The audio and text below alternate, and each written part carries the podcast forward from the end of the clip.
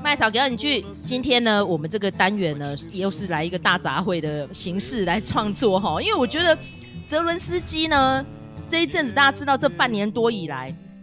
其实他那时候一上任，每个人都有在讨论哦。曾经有这个人民公仆的影集很厉害，然后就是他就是顺水推舟的选上他们乌克兰的总统，然后后来就发生了这个俄罗斯入侵事件，我们又开始注意到他了这样子。那坦白说，真的是如果没有因为这个俄罗斯入侵，我不知道泽伦斯基这个人。哦，因为我不是像 某个频道非常关注国际新闻，大概就是扫过一下，没有特别注意到说哦，他是喜剧演员出身，然后这个人蛮有涵养的，然后再加上呢，他一路这些呃行为模式跟他过往的一些比较亲俄派的总统是不一样的哦，因为大家知道其实乌克兰算是一个动荡的国家嘛，我们之前还有讲过那个橙色革命嘛，哈，那个是纪录片嘛，对不对？所以我那时候就在想说，哎，台湾会不会代理这个人民公仆进来？但是这个题材这么硬，然后距今大概也三四年了，会吗？哎，没想到，既然我那天不小心在 Netflix 看到，我就赶快敲卢卡，还有我一些朋友说，哎，人民公仆，哎，赶快来看这样子哈。所以我想说，我们今天这一集蛮有意义的，我们来讲一下过往我们看过，然后还蛮推崇的一些政治喜剧片。因为其实我觉得政治喜剧在台湾哈，如果要讲推广的话哈。蛮难做的，就只有之前一些全民大闷锅那些，那个是模仿秀。可是如果真的要像人民公仆这样的规模的，我看好像过往台湾是没有做过的呢。哦，所以政治不一定就是一个严肃的东西，你也可以非常有创意、很发想、很讽刺，应该有各种不同的诠释风格嘛，对不对？但是在台湾就是目前还没有让人家很印象深刻的作品，有点可惜哦。所以今天我们就约了卢卡，我们来回顾一下哈，我们过往印象中你看过的哪一些？最好就是每个国家不一样的文化跟历史的作品拿出来比较一下，应该会蛮有意思的哈。好，那第一时间我们先交给卢卡，到底这个人民公仆是在阐述什么？因为它很多集呀、啊，然后一连三季，然后每一集都很长，所以坦白说，我跟卢卡还没有全部看完，因为才刚上架没多久嘛哈。然后尤其是同一时间我们要看的作品又太多了，但是麦嫂现在目前追的前三集，我真的觉得让我印象很深刻。第一个，它制作很精良。画面很 HD，很漂亮哦，而且看到那个时候还没有开战的基辅市，真的很美耶。所以我现在真的觉得普丁真是王八蛋，你知道吗？把一个这么漂亮的城市摧毁成这个样子，我写在就会送哎，好好，OK，我们现在时间交给卢卡。人民公仆上架 Netflix 这件事情，在乌俄战争一开打的时候就已经是一个蛮大的话题了哈。不过那个时候上架的其实还没有到台湾区，那你知道台湾区其实也就是这几天的事情而已。然后一上架，大家马上红奔相走告，这是老定酒老卡阿爸酒阿妈。然后呢，大家都在讲说哦，人民公仆上架 Netflix。那在它还没有上架的时候呢，其实我们也看到有 YouTuber 已经透过 VPN 的方式哦来看，然后来解析这一个作品哦。我觉得有一种方式会让你的人民公仆更有趣，就是说你一边对照泽伦斯基他后来呃选上了之后他的一些作为，你就会发现说天哪，跟这个人民公仆里头几乎是一模一样的哦。好，那这个我们先讲回来，人民公仆这个影集呢，它一开始是这样子，就是说，呃，有一个瓦西里哈，他就是一个中学的历史老师。那你知道，其实他们国外也跟呃台湾很像，就是说这些文科有的时候都会被借走，那个时段都会被借走去上更重要的课哈，比如说物理课、数学课等等哈。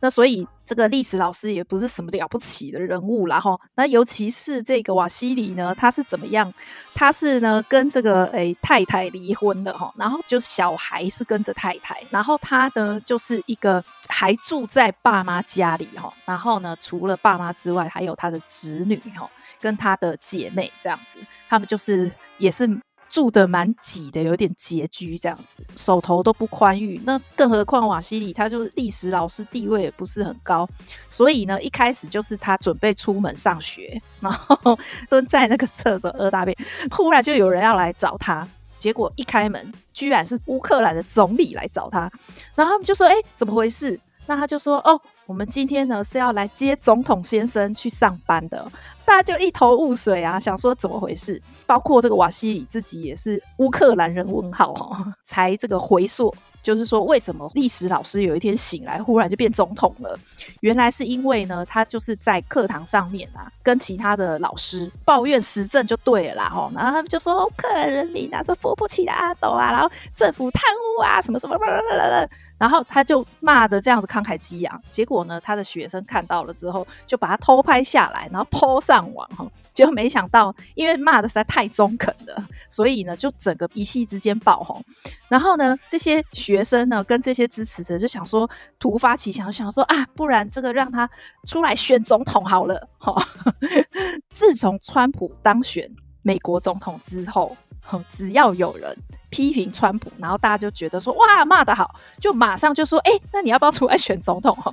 比如说什么欧普啦，然后反正很多人呐、啊、都说哎，那你要不要出来选选总统？哈，就是一个川普可以选上，那谁都可以选上的一个概念哈。所以他们就说啊，要拱这个瓦西里老师出来选总统。可是问题是你需要保证金啊，结果他们就用众筹的方式哈，这个超妙的，这个完全就是新世代会有的这个手段哦，到最后。就是居然瓦西里他是以百分之六十几的选票，好选上了总统，所以他就变成新任总统了。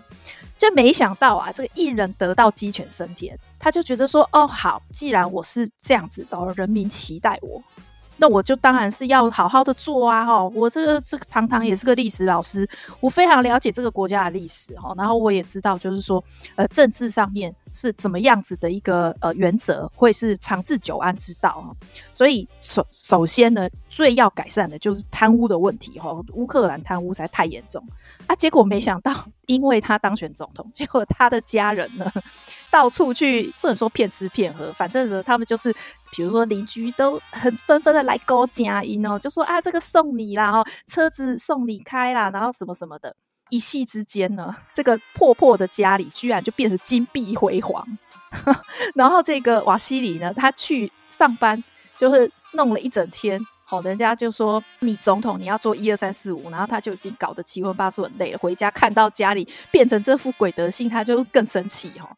但是。他能怎么样呢？他其实也不能怎么样，因为他势单力薄，然后不小心因为一个意外变成总统了，背后当然就有人想搞他啊，哦，就是这个国家的寡头有钱人的集团，他们就觉得说，哎，居然让这个小子哦选上了，那但是呢，拜托，这个历史是我们在写的。那我们怎么会被区区的一个历史老师给击倒呢？所以他们就想尽办法用背后的方式去操控他。那这个瓦西里他一开始的时候就觉得说啊，有志难伸。那虽然他也大刀阔斧哈，包括说在基辅啊，每天上班，然后呢，他就站在路边，就看到什么部长什么部长的那个车队呼啸而过，然后就说哎，都是你们这些人上班就要开五六台车，整个基辅就塞车了。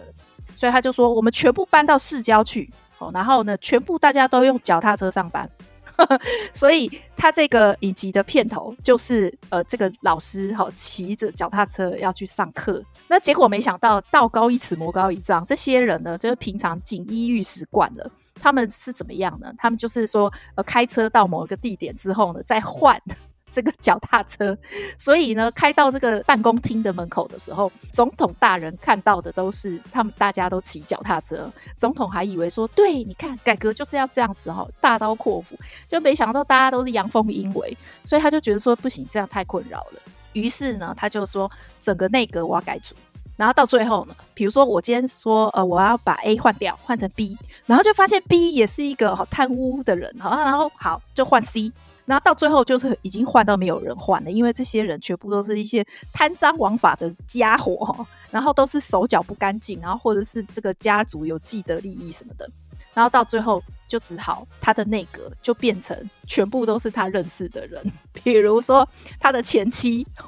后来就去当央行总裁。然后呢，比如说什么小时候的玩伴或者是同学什么的，然后就去当什么外交部长什么之类的，反正到最后整个内阁都是他的大学同学。然后甚至呢，比如说在第二季的第一集开场的时候就是这样子，这个瓦西里他的改革实在是太激烈了，所以呢，这些他的朋友们啊，这些内阁官员们就觉得说不行，我们呢要把这个总统做掉，好，我们要实质的掌权，发动政变。然后就大家就把那个瓦西里绑到一个荒郊野外，然后还找了一个精神科医师说：“哈，哎，你们希望他呈现什么样子的状态？比如说，哦，我这一针打下去，哦，他就会变成这个疯疯癫癫的哈。然后这一针再打下去，他可能就是只剩下呼吸，是变成植物人状态。请问你们想要什么样子的处置方法？哈，然后就把这个 瓦西里吓得屁滚尿流。结果最后呢，居然是。”大学同学开他玩笑，因为今天是他的生日哈，所以就是像这种东西，在这部影集里头，其实也有这样子非常胡闹的好笑的部分，但是其实也有很严肃的部分。比如说，因为他是历史老师嘛，哈，然后他一开始的时候，第一个任务就是就职演说，然后他呢念了两三句，然后他就跟这个总理讲啊，就说，哎、不对啊，这不是林肯的讲稿吗？哦，这个我是历史老师，你别想骗我。总理就跟他讲说：“哎，拜托，抄袭大家都是这样子，天下文章一大抄啦，有谁会听得出来？”然后结果瓦西里晚上的时候就梦到林肯显灵，也不是显灵啦，就是出来跟他对话这样子。那他其实里面常常会有一些历史人物出来跟他穿插。然后跟他讨论民主的争议哈，所以你要说这个虽然是有点胡闹的成分，但是它里面其实也有一些严肃的东西哈。那甚至包括就说最后泽伦斯基他自己当选总统之后，其实他也就是非常重用他身边的亲信，包括他的喜剧搭档哈。所以你要怎么讲的，就是戏如人生，人生如戏。那其实他在呃。乌俄战争之前，他的任期其实也发生过一些争议，那大家对他的能力其实也没有很看好哈，所以就是说，要说他倒霉还是说他幸运哦，他总之就碰上了这个乌俄战争，我们就可以看到一个国家领导人他需要具备什么样子的特质，其实很难讲。我觉得泽文斯基他其实只具备了某几项特质，可是正好在这个时候。他可以把它发挥淋漓尽致，看这个喜剧好，但是跟这个现实对照起来，又有另外一番的趣味哈。我应该是会继续把它看下去啦，因为集数真的是超级多的。那如果说大家没耐性的，我建议是可以直接看第三季，因为第三季只有三集。不过它这三集就是长度是稍微比较长一点这样子。呃，我们现在就把时间再交给麦嫂，麦嫂你看了之后你的感想是什么？因为其实我目前才看三集，而且都是第一季，没有像你看的那么多。但是我觉得它的用意是非常深远的，因为大家知道，其实乌克兰脱离的苏联的摆布，我没有几年都用了非常多的傀儡总统，就是都是在苏联的控制之下就对了。但是泽伦斯基就是一个另类，然后呢，他又代表年轻人的心声，然后尤其是又借由这个老师的身份，然后来讽刺当时那时候。多少人希望说他上任之后可以得到改变，然后他也因为这个影集太成功了，所以他就创了一个党，就叫人民公仆党，而且是在影集收摊的隔年四月就选上，哇，这真是戏如人生哦！所以呢，这影集应该有蛮多可看之处的，所以我应该整个看完之后，我们再来做一集特辑篇，来分享一下我们看过的几个集数，让你印象很深刻的。像其实我最主要在这一集单刚就是回顾啦，回顾我过往看过的一些政治讽刺片。像你刚刚跟我跟我们提到的有一个，就是他用了亲信嘛。我想一九九三年的 Kevin Cline 演过一部电影叫做《冒牌总统》。不知道你有没有看过哈？那个 他那时候第一夫人是雪歌妮薇佛哈，这个我一定有看的啊，因为这个我告诉你，这部片子它其实是属于 rom-com，是我的势力范围，好吗？所以我一定有看过的。对啊，那这个就是在讲总统脑死之后，就找了一个跟他长得很像的人来演冒牌总统哦，所以里面也有产生了非常多那种讽刺现实状态的，比如说他觉得国债赤字那么多该怎么办，他就去找了他的同学来跟他分析哦，到底该怎么做怎么做这样子。有时候就是其实人家高。高处不胜寒呐，他已经坐到总统那个位置了。他其实从小到大认识的人就是那几个，那不用亲信也蛮困难的齁。但是你用的那个亲信，到最后会变成像闺蜜们哦，朴槿惠那个样子，甚至于什么东西都交给那个闺蜜做，自己都不用做，哦，那样那样就不行了哈。所以再怎么样，你还是要有这个决断力的哈。好，那现在就交由我们两个各自负责的齁，很推荐的政治讽刺片齁。那麦嫂先讲，我看的最新的片子就是《决战星期天》。哦，这是在上个月我看的哈，那个，诶，宫泽理惠他扮演正二代，就是因为老爸中风之后呢，就被几个幕僚爪牙推上来。可是呢，其实他在选的过程当中就是出糗不断啊。譬如说，我们在预告片上面可以看到，他说：“我为人人，人人为我。他把那个人人讲成入入，他是看错字了。然后呢，不不仅是幕僚写给他东西他会念错，甚至于他安排那些条啊咖亲信都有告诉他说这些人是谁，他名字讲错，然后呢，证件说不出来，然后行为举止呢就非常的乖张，不按牌理出牌。可是反而是这样子呢，哎，结果在 YouTube 上面流量超高了，大家很喜欢他，觉得他很做自己哦，甚至于呢。对手呢，可能上了宣传车在干掉他，他还跑去旁边当小粉丝拍手，说得好，就是这样，自民党就是烂这样子，表自己就算了，然后连自己的老爸也骂进去。不过他在电影的中后段就有提到说，老爸跟他那群党羽金主们同流合污，然后呢，有从那个武器的那个订购契约上面收回扣。可是因为他老爸重病在医院，所以他该怎么抉择？是不是要公开道歉呢？甚至有可能会辞辞选呢，或者是说他就是像他们那个日本的幕僚这样子，就是诶、欸、弃居保帅，好推给一个替死鬼幕僚上来顶罪就好了，该怎么做？然后就看到宫泽理惠在里面的选择，所以我觉得这政治讽刺戏算是蛮尽力的。如果比起我过往看过的，你要说他大爆笑好像也没有，但是他有没有达到他的效果？我觉得是有的。第一个看到宫泽理惠耍宝，真的蛮有意思的哦。第二点。其实日本就是这样啊，家族政治嘛。好、如果今天呢，这个桃郎出代志，不是遗孀就是小孩，所以再怎么样选来选去都是那些人，很少有素人或是有幕僚上位的哈、不过现在他们的政治风气有一些改变，他们会有一些骑兵哦，刺客级的。不过呢，就是要男的帅女的美，不就是这样嘛？其实现在台湾真的也蛮像当今的日本哦，推来推去好像都是。不然就要相貌堂堂，不然就是要血统高贵，好像是这样子。好，这就是我推荐的第一部电影哈。好，那再交给路卡。好，那我来推一个，就是呃韩国哈，就是日本的邻国。哎、其实这部片子呢也还蛮，就是有一点像哈。我我想。呃，这应该是一个趋势啦，尤其是我们看这个人民公仆也好，或者说其他的这些也好，就是说我们之前在讲菲律宾政治的那一集，我们其实也有讲到，就是说现在的选举方式跟过去已经不太一样了哦。那都说民意如流水嘛，哦，就是人民喜欢什么，可能不是我们可以掌握的，但是我们能不能趁势哈，乘胜追击呢？哈，这个就是另一个要看你的功力了哈。那这部片子呢，就叫做《政客诚实中》哈。这个诚实当然是 honest 的那个诚实，不是 CDC 的那个诚实中哈。那他当然玩了一个谐星梗了。这是一个二零二零年的电影哈。那他这个是这样子，就是说这个主角由罗美兰所饰演的这一个呃民意代表呢，他已经三届的哈这个呃选上了。那他现在要蝉联第四届，那对他来说当然就是躺着选就可以上了啊。没有什么难度，但是啊，就在于就是说呢，他是怎么发迹呢？他是说哦，他这个诶帮他的阿嬷哦争取保险金，哦这个理赔等等的，就是反正是一个抗争事件哦。那虽然呢，后来阿嬷还是不幸的往生哦，但是呢，他还是秉持着阿嬷的精神。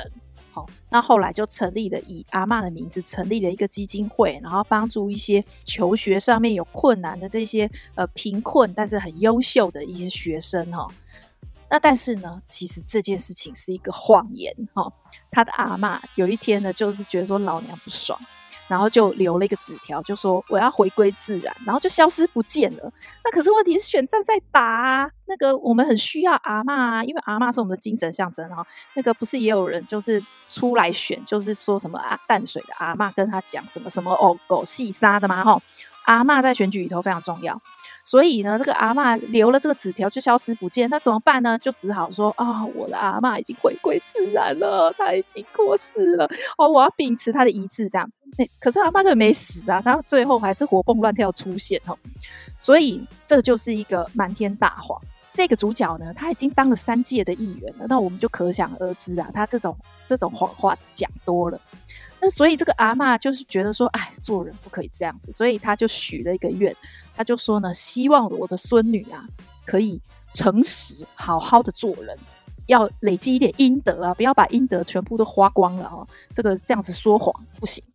结果第二天呢，这一个正在选第四任议员的主角呢，他就变成说，一开口全部都是真话，然后人家就就问他说：“哎，那那个你觉得这个怎么样？怎么样？”然后他就说：“哎呀，那个都是他们都是贪的啦，吼，然后怎么样怎么样这样子，然后就不小心把一些实话说出来，然后人家就问他说：‘哎，那那个你的儿子现在在哪里？’哦，他在国外呀，哦，那就是不想当兵啊，什么什么的。”然后他儿子就是也很倒霉，就只好从国外乖乖的回来当兵。一开始的时候造成很大困扰，可是到后来呢，哎，大家就觉得说很欣赏他这样子讲真话哦。结果民调不降反升啊，好，所以他就我们就是来看他这个选举过程能不能然后绝地大反攻。那可是也呃显现出一个就是说，哎，大家其实已经看惯了政治人物说谎了。那所以只要有人愿意说真话。就算他说出来的全部都是一些贪赃枉法的事情，我们也觉得很开心哦，也觉得很过瘾哦。所以这个就是也是点出了一些现在民主社会的一些呃病态的发展吧。好、应该可以这样子讲。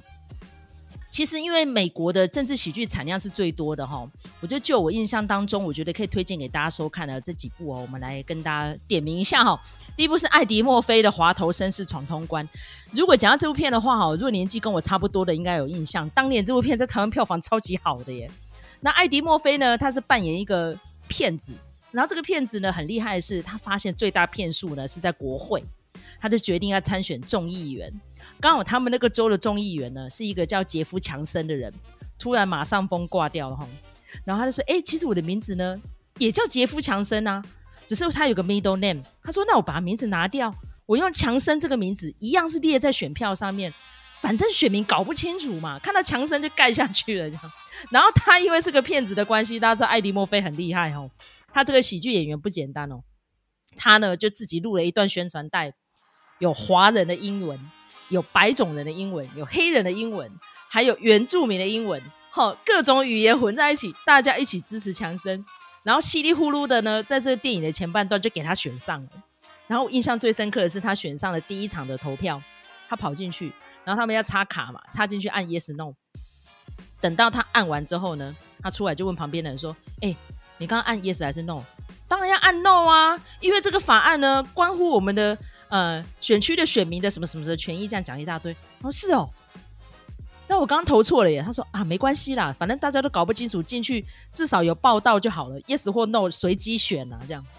看到那一段我真的大笑，我说哇，日子这么好过，很爽嘞吼。其实，在美国历史上，你可以上网看，他们几乎只要有人选上，都是当一辈子的，不是像台湾那么竞争激烈吼。其实古早以前台湾也曾经一度是这样，但是美国是长久以来都是这样，因为他们的选区就是幅员广大，而且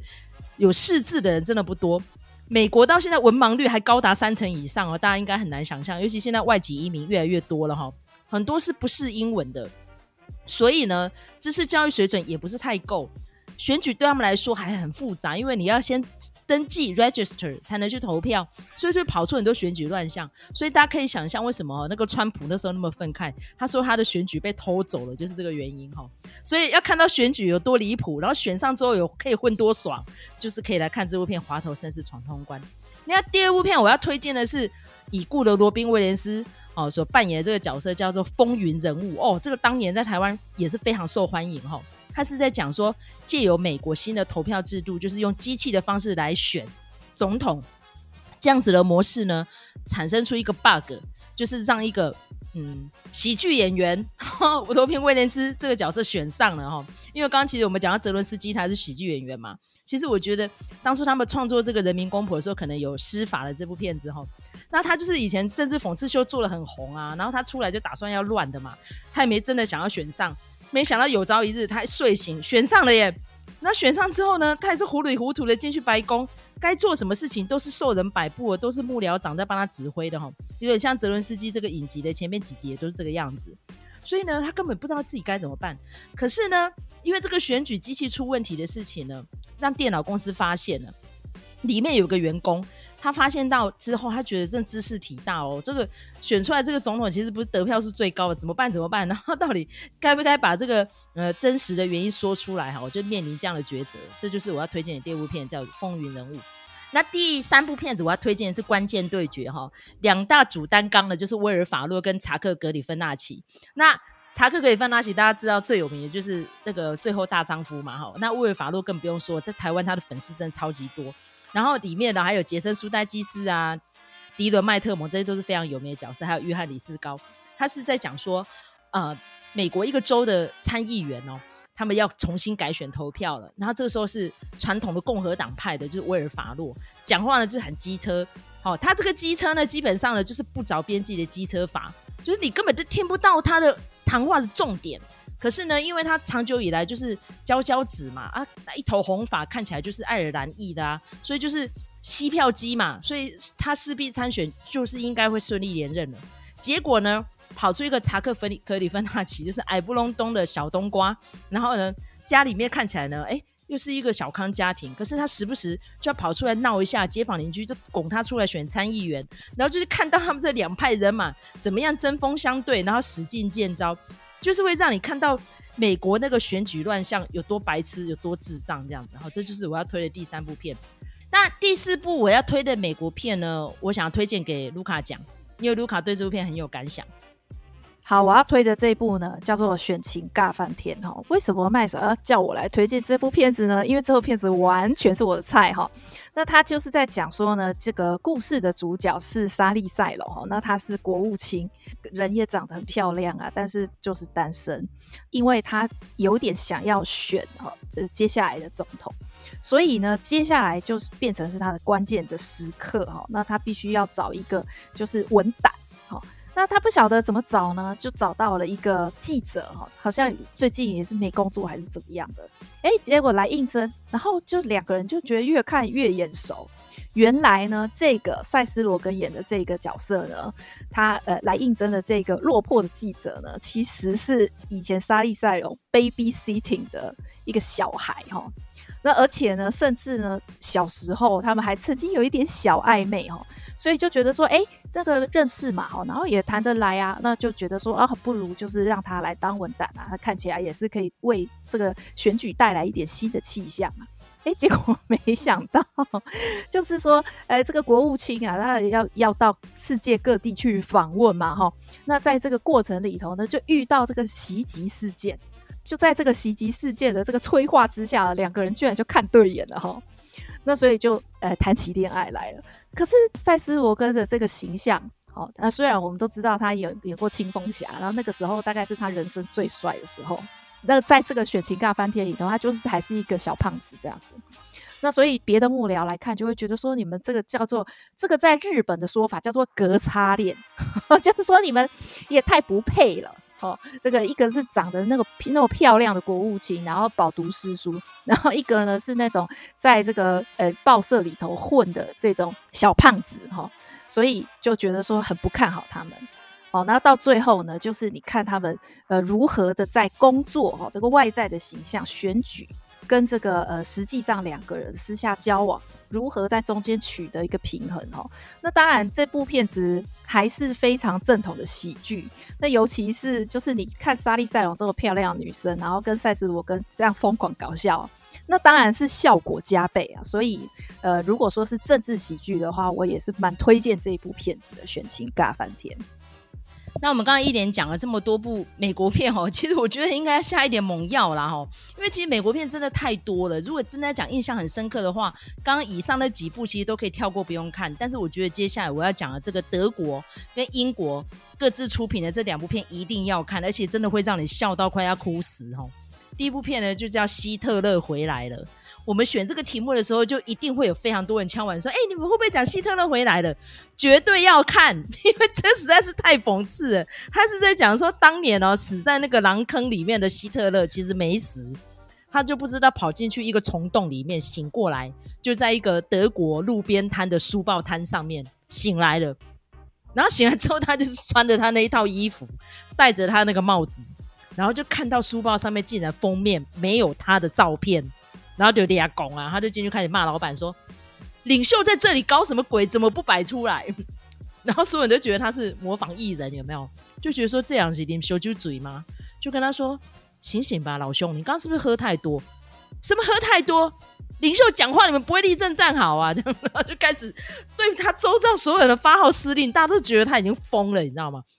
后来就发现好像有点不太对劲。因为不但每个人都行色匆匆，而且手上都拿着手机啊，都在忙自己的事，没有人理他哎。然后他就觉得说，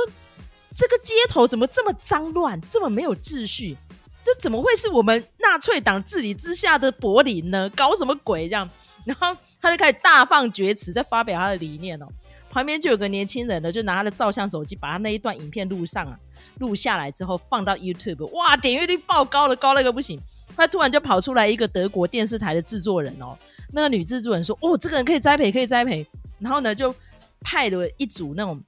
摄影团队去近身的采访他，想要了解这个人到底是怎么回事，这样怎么那么浑然天成，可以模仿希特勒到这种程度哈？后来慢慢的，久而久之，因为他们其实有人都会下乡的镜头，有点类似像公路电影。久而久之，大家都觉得这个人是精神分裂，他真的以为他是希特勒哎，然后殊不知这个希特勒，他慢慢也能了解自己现在生活在另外一个不一样的环境、不一样的年代、不一样的时空，他知道这一切都不一样了，所以他就觉得要来大搞特搞一番，把他的理念落实在现代。光是我讲完这个剧情，你就觉得这个脑洞也开太大了。对，这个戏就是这样，而且他在里面极尽讽刺之能事，到最后还发现出。意想不到的玩法，就是这个希特勒真的实现了他的理想国了。大家可以想象这个有多可怕吗？好，这就是我们俯首可视了。其实现在非常多的意见领袖，好像就是希特勒分身，真的。现在已经有蛮多人预言了，说这伊隆马斯克还是某某几个企业大亨，会不会就是希特勒投胎的？我就觉得，哎、好吧，脑洞大家都可以开了哈，每个人都有权利。另外第二部呢，是几年之后上映的，我觉得这部脑洞也很开，叫《史达林死了没》。哦，这个就是英国戏啦，不过他是在讽刺当年的俄罗斯的铁血领导人哦，他也是一个非常残酷的杀人魔史达林。哦，他当年呢就突然意外中风嘛，而且后来就重病不治，然后就是在。推选领导人，然后还有就是在那个面临国家政权转移危机的时候，一些非常狗屁倒灶的事情，而且里面非常多的桥段，我现在想起来会笑到一个不行哦，就是。那时候史塔林他已经中风躺在地上不能动弹了，然后可能尿湿全身，然后他就把他所有那些寡头人物都找来并他的钱，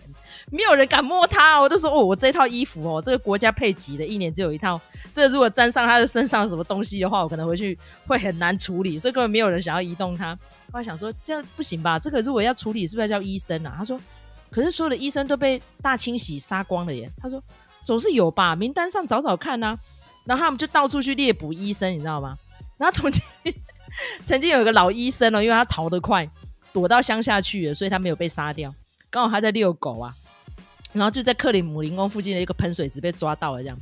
然后呢，KGB 要抓他的时候，他大叫：“哎，搞什么鬼啊！我没有出卖任何人，不要抓我！” 高声尖叫之余，他还说：“我的狗怎么办啊？这是要治不治啊？”他说：“我不是这个专行哎。”然后旁边就有一个说：“我也不是这个的专长哎，你找我来我又没办法处理哎。”然后后来呢，最后把他们带了几个领导说：“那就都不要处理好了，该怎么样就怎么样。”所以这个戏呢，就是在看这个史达林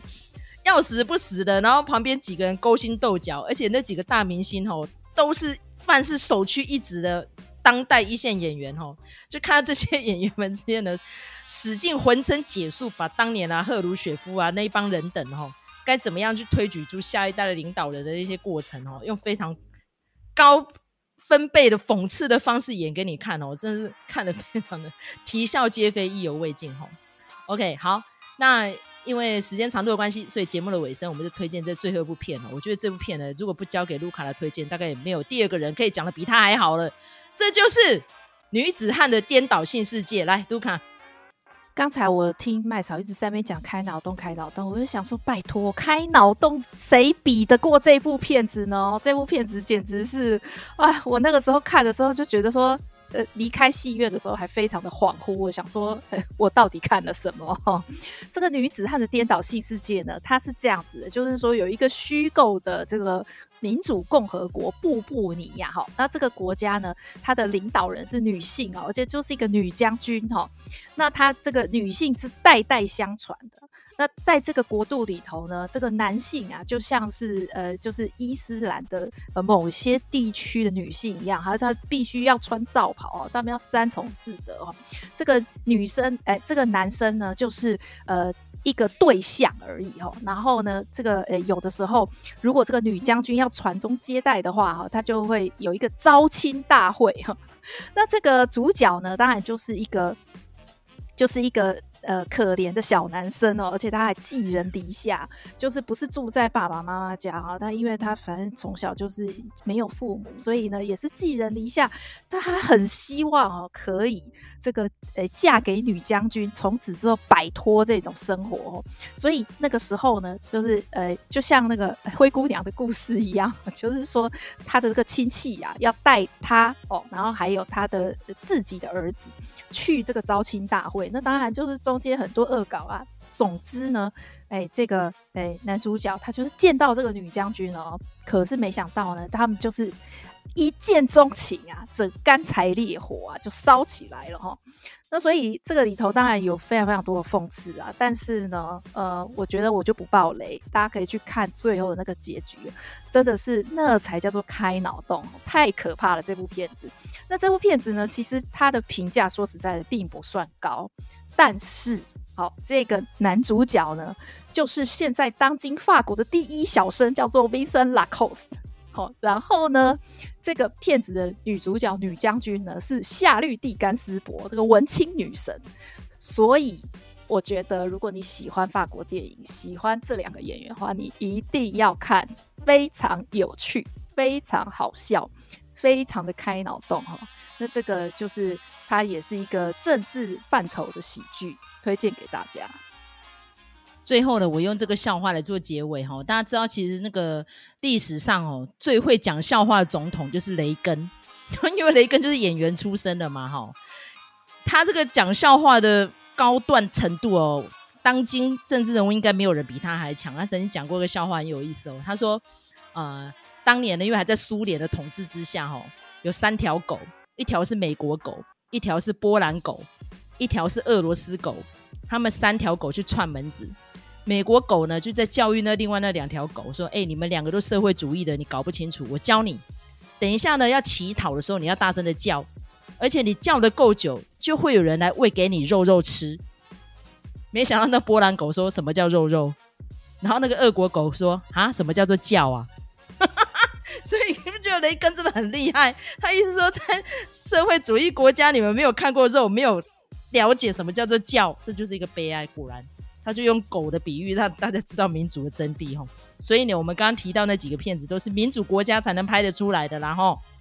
而且呢，我们上一集讲到菲律宾的时候，很多人给我们留言说：“哦，你们影评频道也在讲菲律宾。”我说：“对，这就是呢台湾可贵的地方，所有的创作者呢可以随心所欲的。”在合理的范围之下，我们至少不要讲一些什么狗屁倒灶，或者说违反事实的事情哈。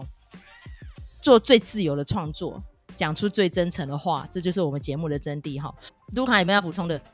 我觉得其实还蛮有趣的，就是说我那时候在看呃泽伦斯基的时候，因为我的印象里头隐约有一个印象，就是说，哎，东欧某个国家是喜剧演员当上总统，哎，结果没想到就是乌克兰哈，就是因为。呃，因为一些地缘政治的关系，其实乌克兰的呃时事不在我们的那个关系范围里头哈。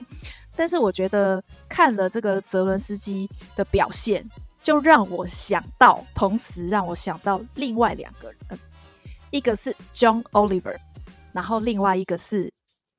时代革命的导演周冠威，因为我们之前在讲时代革命的时候，其实我们就是那个时间点哈，时代革命上映的时间点就正好是乌俄战争开打的时候，然后我就觉得说非常奇妙的，就是 John Oliver 呢，他是一九七七年生，然后泽伦斯基是一九七八年生，周冠威是一九七九年生，那我觉得，呃，虽然说他们都是演艺事业哈。但是呢，他们都用他们的方式，用他们的艺术形式来关心政治，关心这个社会。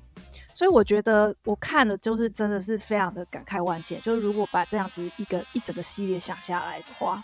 那包括像泽文斯基最近的一一个力作是他在坎城影展的时候发表演说嘛，那他也讲到呃这个最。伟大的史上最伟大的喜剧演员之一就是卓别林，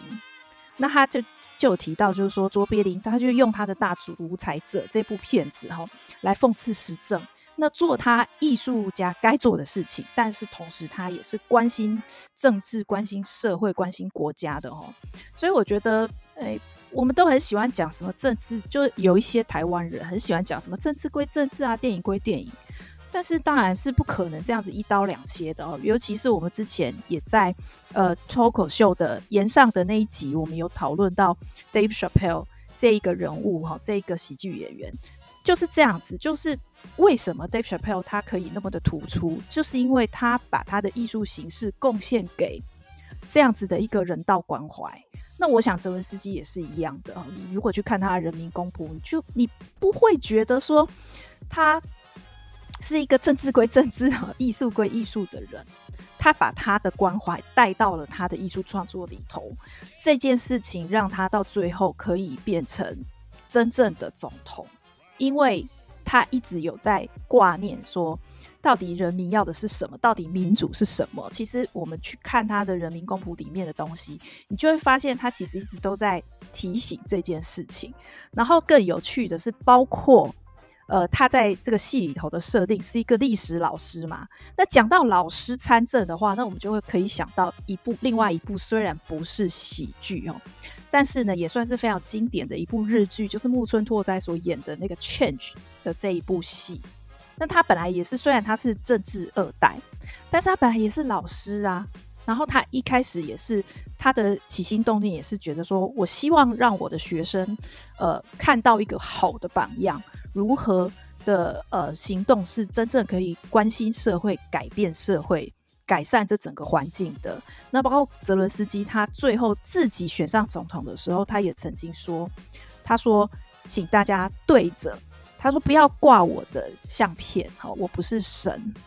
我希望你在大家在家里挂你孩子的相片，任何的承诺，任何的想法，都看着孩子的眼睛再说出来。所以我觉得这个真的是一个非常特别的。那也就是他。”呃，不是单单是一个喜剧演员而已吼，那他的艺术跟他的呃关怀是相辅相成的，所以我觉得看人民公仆不是只有说哦笑笑而已，呃，它里面也有很多很严肃的话题，值得大家再深入的去思考，所以就非常推荐大家看人民公仆，一集大概呃三十分钟以内就看完了吼，看起来是蛮轻松的，那集数也很多，所以。呃，也是很适合一直追剧下去，这样推荐给大家。我觉得泽伦斯基真的很会，叫大家看着自己孩子的照片，不要贴元首的照片哦。就让我想到最近哈 哈那个杰瑞里托被人家说他的照片被人家当成耶稣基督，我真是狂笑。我就觉得这种照片崇拜的事情，到怎么到现在社会还有？被人家当成耶稣基督的不是那个吗？欧比王啊，快要上档了。但是我觉得大家不要再产生那种什么偶像、什么崇拜的事情，真的是瞎到一个爆哈。所以如果喜欢我们的频道的话呢，希望说你可以在各大收听平台给我们一个五星评价，让我们排行次数可以高一点哦。然后点阅率呢也帮我们分享订阅一下啦，哈，感谢拜托。那如果觉得我们的频道呢，嗯，应该可以再继续创作下去哦，给我们一个小小的粮草，鼓励我们继续做，哎，我们也会非常的开心。或者是留言哦，希望说我们可以再做哪一些改进啊、更新啊，会跟我们互动，我们都会非常感谢。感谢你的收听，我们下次再见，拜拜。